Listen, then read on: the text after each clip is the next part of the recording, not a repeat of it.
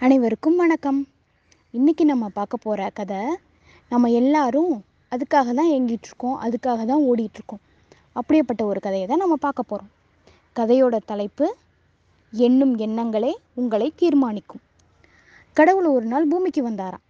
வந்து ஒரு பார்க்கில் ஒரு பத்து நண்பர்கள் பேசிகிட்டு இருக்காங்க.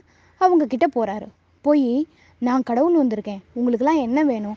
அப்படின்னு கேட்குறாரு கேட்டதும் அந்த பத்து பேரும் ஆச்சரியமாகறாங்க என்னடா கடவுள் நேரில் வந்திருக்காரே அவர்கிட்ட என்ன கேட்குறது அப்படின்னு எல்லாரும் யோசிக்கிறாங்க. ஒவ்வொருத்தரும் ஒவ்வொன்று கேட்குறாங்க எனக்கு பெரிய பிஸ்னஸ் வேணும். அதில் நான் கணக்கில் அடங்கா பணங்களை சம்பாதிக்கணும் அப்படின்னு ஒருத்தர் கேட்குறாரு ஒருத்தங்க நான் உலக அழகையாக மாறணும் அப்படின்னு ஒருத்தங்க கேட்குறாங்க இன்னொருத்தங்க பேரும் புகழும் எனக்கு வேணும் அப்படின்னு கேட்குறாங்க இன்னொருத்தங்க எனக்கு மாட மாளிகைகள் வேணும் நிறைய துணிமணிகள் வேணும் அப்படின்னு கேட்குறாங்க இன்னொருத்தங்க நான் சினிமா நடிகர் போல் புகழ் பெறணும் அப்படின்னு கேட்குறாங்க இது போல் பத்து நபர்களும் பத்து விதமான ஆசைகளை அவர்கிட்ட கேட்டாங்க. அவங்க கேட்ட எல்லாத்தையும் டக்கு டக்கு டக்குன்னு இறைவன் கொடுத்துட்றாரு பத்தாவதாக ஒரு மனிதன்கிட்ட போகிறாரு உலகத்தில் உச்சகட்டமாக எந்த அளவு மன நிம்மதியோடையும் எந்த அளவு மனை மறை மன நிறைவோடும் வாழ முடியுமோ? அந்த நிலை எனக்கு வேணும். அப்படின்னு அந்த பத்தாவது நபர் கேட்குறாரு இறைவன்கிட்ட ஒன்பது பேரும் அவனை திரும்பி ஆச்சரியமாக பார்க்குறாங்க சிரிக்கிறாங்க. மன நிம்மதி மனநிறைவு இதை தானே நாங்களும் கேட்டோம். அதுக்கு தானே இதை அத்தனையும் கேட்டோம். விரும்பினது கிடச்சிருச்சுன்னா மனநிறைவு தன்னால் கிடச்சிருமே. இவன் என்னடா இப்படி முட்டாளாக இருக்கான்?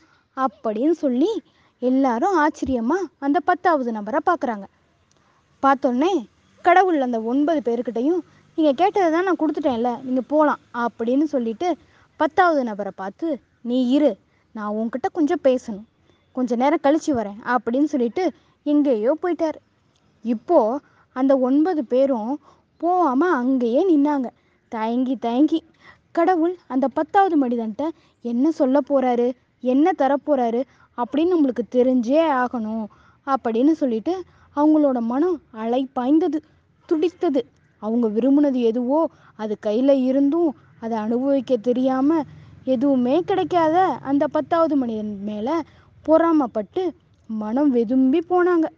நேரம் ஆக ஆக வெறுப்பில் வெந்து போனாங்க. தான் விரும்பியது தன்னோட கையில் இருக்கிறதையும் மறந்து போனாங்க. அதை அனுபவிக்கிறதுக்கும் மறந்தாங்க. அப்போவே அந்த இடத்துலையே அவங்களோட நிம்மதி நிலை குலைஞ்சு போச்சு. மனநிறைவு இல்லாமையே போச்சு. பத்தாவது மனிதன் கடவுளோட சொல்லுக்காக எந்த பதட்டமும் இல்லாமல் காத்து நின்னான். கடவுள் தங்கிட்ட பேச போறாரு அப்படிங்கிறதுலையே அவனுக்கு முழு நிறைவும் மன நிம்மதியும் கிடச்சிருச்சு. பத்தாவது நாம் அந்த பத்தாவது மனிதனாக இருக்க போகிறோமா இல்லை பத்தாது அப்படிங்கிற மனிதனாக இருக்க போகிறோமா முடிவெடுங்கள் நண்பர்களே. என்னும் எண்ணங்களே உங்களை தீர்மானிக்கும். நன்றி.